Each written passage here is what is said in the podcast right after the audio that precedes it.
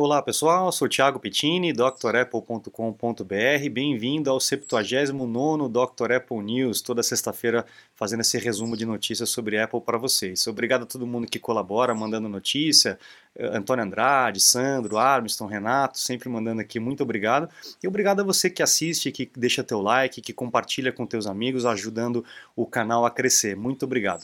Os links dos podcasts estão aqui embaixo e vamos seguir com as nossas notícias dessa semana. A gente tem algumas notícias históricas, por exemplo, é, o dia do lançamento do MacBook Pro, o primeiro MacBook, o primeiro portátil da Apple, é, utilizando o processador da, da, Intel. Foi naquela virada, naquela terceira virada de processador que a Apple teve, né, no dia 10 de janeiro de 2006. E, eu me lembro muito bem desse anúncio, é, lembro dele falando, as pessoas ficaram um pouco assim com relação a Intel, mas foi um passo é, fundamental que, que o Jobs e a Apple tiveram para poder voltar ao mercado, voltar ao jogo, porque a Apple realmente estava muito ruim das pernas. Mas é, quem mexeu nessa máquina sabe o, o, poder que ela era, a potência que ela era. E eu lembro muito bem da, dessa engenhosidade da tela. Antigamente, os displays, na hora que você fechava, tinha um ganchinho que ele travava, né?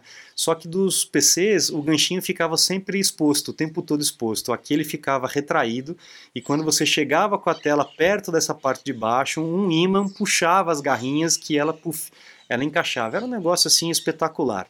E além desses ímãs aqui, a gente teve também a introdução do famoso MagSafe, que infelizmente acabou é, saindo, né, acabou caindo nessas máquinas mais novas, e é um recurso realmente espetacular. Eu torço para que a Apple dê um jeito de voltar isso para suas máquinas, porque realmente faz falta, tá? Mas uma máquina espetacular. Quem mexeu com essa aqui sabe muito bem que era uma baita de uma máquina.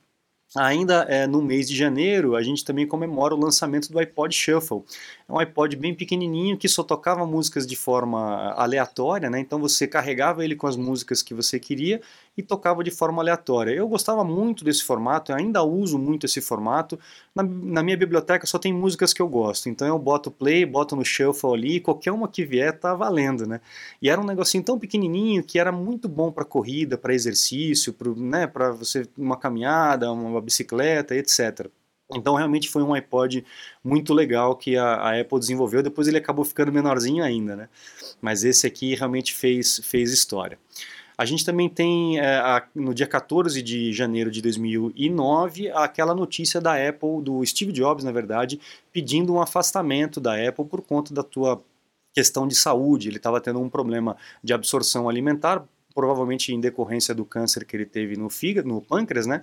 E ele acabou, eh, não estava muito bem e pediu para sair, é, ficou aí cerca de seis meses fora uh, da, da Apple e foi aí que o Tim Cook começou a tomar a frente. Ele pediu para o Tim Cook assumir as operações do dia a dia enquanto ele estava longe. Depois ele voltou e aí depois só no outro ano, em 2011, que ele acabou realmente saindo de uma vez e acabou falecendo alguns meses depois, tá? Bom, vamos para as notícias aí de patentes que são legais, né? É, o pessoal aqui da, da onde que foi? Da Apple Insider. Da Apple Insider aqui é, revelou uma patente aí a, a, a, que foi ganha, foi entrada é, pela Apple de um case, de uma capinha de iPhone com uma possibilidade de você guardar os teus AirPods. Né, e de repente até carregar os seus AirPods, né, com espaço para cartão, esses periféricos que nos ajudam muito. Seria muito interessante poder colocar, é, ficar tudo num lugar só, não ter mais uma caixinha para a gente poder levar. Realmente é uma ideia muito boa. Vamos ver como é que isso vai se desenvolver mais para o futuro a gente também teve, já, esse rumor já rolou em 2019, né? Já encontraram isso, mas é, por conta dessa, desse, iminência de anúncio do, AirPod, do AirTags, né? A gente já está vendo essa notícia novamente de pessoas que encontraram lá no aplicativo Buscar a possibilidade de você encontrar itens e não só computadores ou pessoas. Então aqui a gente já, já sabia dessa história já há algum tempo. Quem acompanha o Dr. Apple News aqui já, já tinha visto essas imagens, né? Não é novidade para gente. Você sente que está desperdiçando seu Mac, iPhone e iPad? Acesse drapple.com.br e matricule-se nos cursos completos. Vai aprender bastante e aproveitar muito mais seus equipamentos, além de poupar muito tempo se tivesse que aprender tudo sozinho. Confere lá no site. Uh, bom, apesar de toda essa situação né, do ano, enfim, uh, os, os, envios, a venda de iPhones, né, de maneira global, cresceu 10% comparado com o ano passado. Então, realmente foi um ano muito, muito, muito bom para a Apple, apesar da, da, dessa questão do, do valor do iPhone, né? Que na verdade é, ele aumentou porque tirou o carregador né, e o preço acabou se mantendo mesmo. Então é, podemos dizer que o preço realmente aumentou. Aqui no Brasil não dá para a gente ter comparação porque realmente o, o dólar está muito caro. Na verdade o real está valendo muito pouco perto do dólar. Então o preço aqui realmente vai lá nas alturas. Além de toda a questão tributária que a gente sempre comenta aqui. Né? Bom, esse aqui é, é um pouco controverso, né? Um, um, estudo médico sugere que o iPhone 12, por conta da, do MagSafe, daquela, daqueles ímãs na parte de trás, pode desativar os marcapassos aí no coração da turma que foi operada. Isso aqui não está nada comprovado, é, provavelmente é algum tipo de é, de indício para poder dar uma derrubada nas ações e depois subir de novo. A gente sabe que o mercado vive dessas notícias, a gente não sabe até que ponto isso é, é real ou não, mas não tem nenhuma comprovação ainda é, fatal né, de que realmente ele interfere nos marcapassos ou não. Tá? Mas é óbvio que tem um campo magnético maior do que tinha nas versões anteriores, porque tem mais imã, né? não tem como é, não dizer isso. Mas se isso interfere no marcapasso ou não, ainda não tem nada comprovado. Pode ser apenas aí alguma, algum ruído, né? É, bom, a gente também tem visto a Apple é, falar muito a respeito do, do, carro. A Apple não, né? A Apple não fala nada. Quem fala somos nós, né? Que fazemos essa, esses resumos ou que escrevemos as notícias, né? Então fica nesse rumor aí do, do carro da Apple, do carro da Apple. E a Apple, no começo de 2020, do ano passado, conversou com a Canoo, que é essa empresa que tem feito esses carros aqui, com projetos desses carros aqui bem interessantes em carros elétricos, carros autônomos. Então a Apple é, realmente conversou, eles foram, eles confirmaram aí uma aproximação da Apple ou para uma parceria ou realmente para uma aquisição. E essa semana se falou muito a respeito da Apple conversando com a Hyundai, é, de repente para fazer uma parceria. A Apple está entrando no mercado que não conhece, né? Então precisa de players aí é, associados para que possa entender direitinho como é que funciona esse mercado. Eu acho que ainda está um pouco longe, não está logo na sequência assim uma vida no carro. Eu acho que tem mais alguns aninhos para frente aí para essa ideia realmente amadurecer. Mas a Apple está no caminho. Inclusive, ó, continua contratando é, executivos da Tesla. Né? Então a gente vê que realmente há um movimento por trás da Apple para poder desenvolver é, esse produto. Vamos ver se isso vai para frente.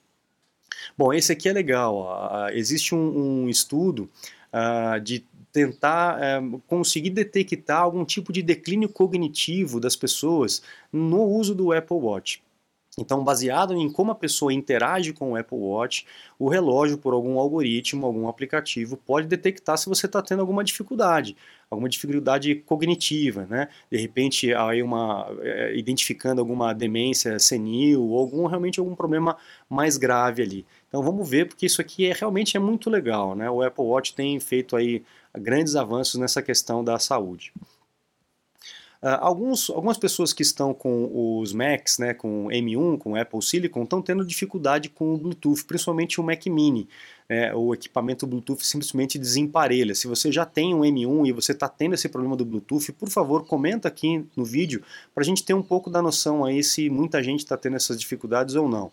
Não parece ser tanta gente assim, mas mesmo assim a Apple obviamente está correndo para poder corrigir esses problemas. A gente já sabe daquele problema da restauração do M1, né, do, dos, dos, equipamentos com Apple Silicon, que você não pode formatar porque ele, ele dá um problema na hora da reinstalação, e já tem um, um workaround, né, já tem uma resolução, mas não é a resolução perfeita, a Apple ainda vai resolver isso, e essa questão do Bluetooth também em breve já vai estar tá resolvida.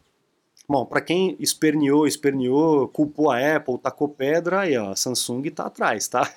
O S21 não virá com o carregador de tomada, vem só com o cabinho. Então podem tacar pedra na Samsung também e provavelmente a Xiaomi, Xiaomi também já vai começar como a gente falou na semana passada.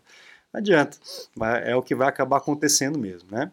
A gente teve essa notícia mais uma vez, né? Todo ano aparece essa notícia, desde que entrou o Note, né? Como a gente fala, o Entalhe, que é essa parte aqui da foto do, do iPhone, onde fica a câmera, o earphone, etc.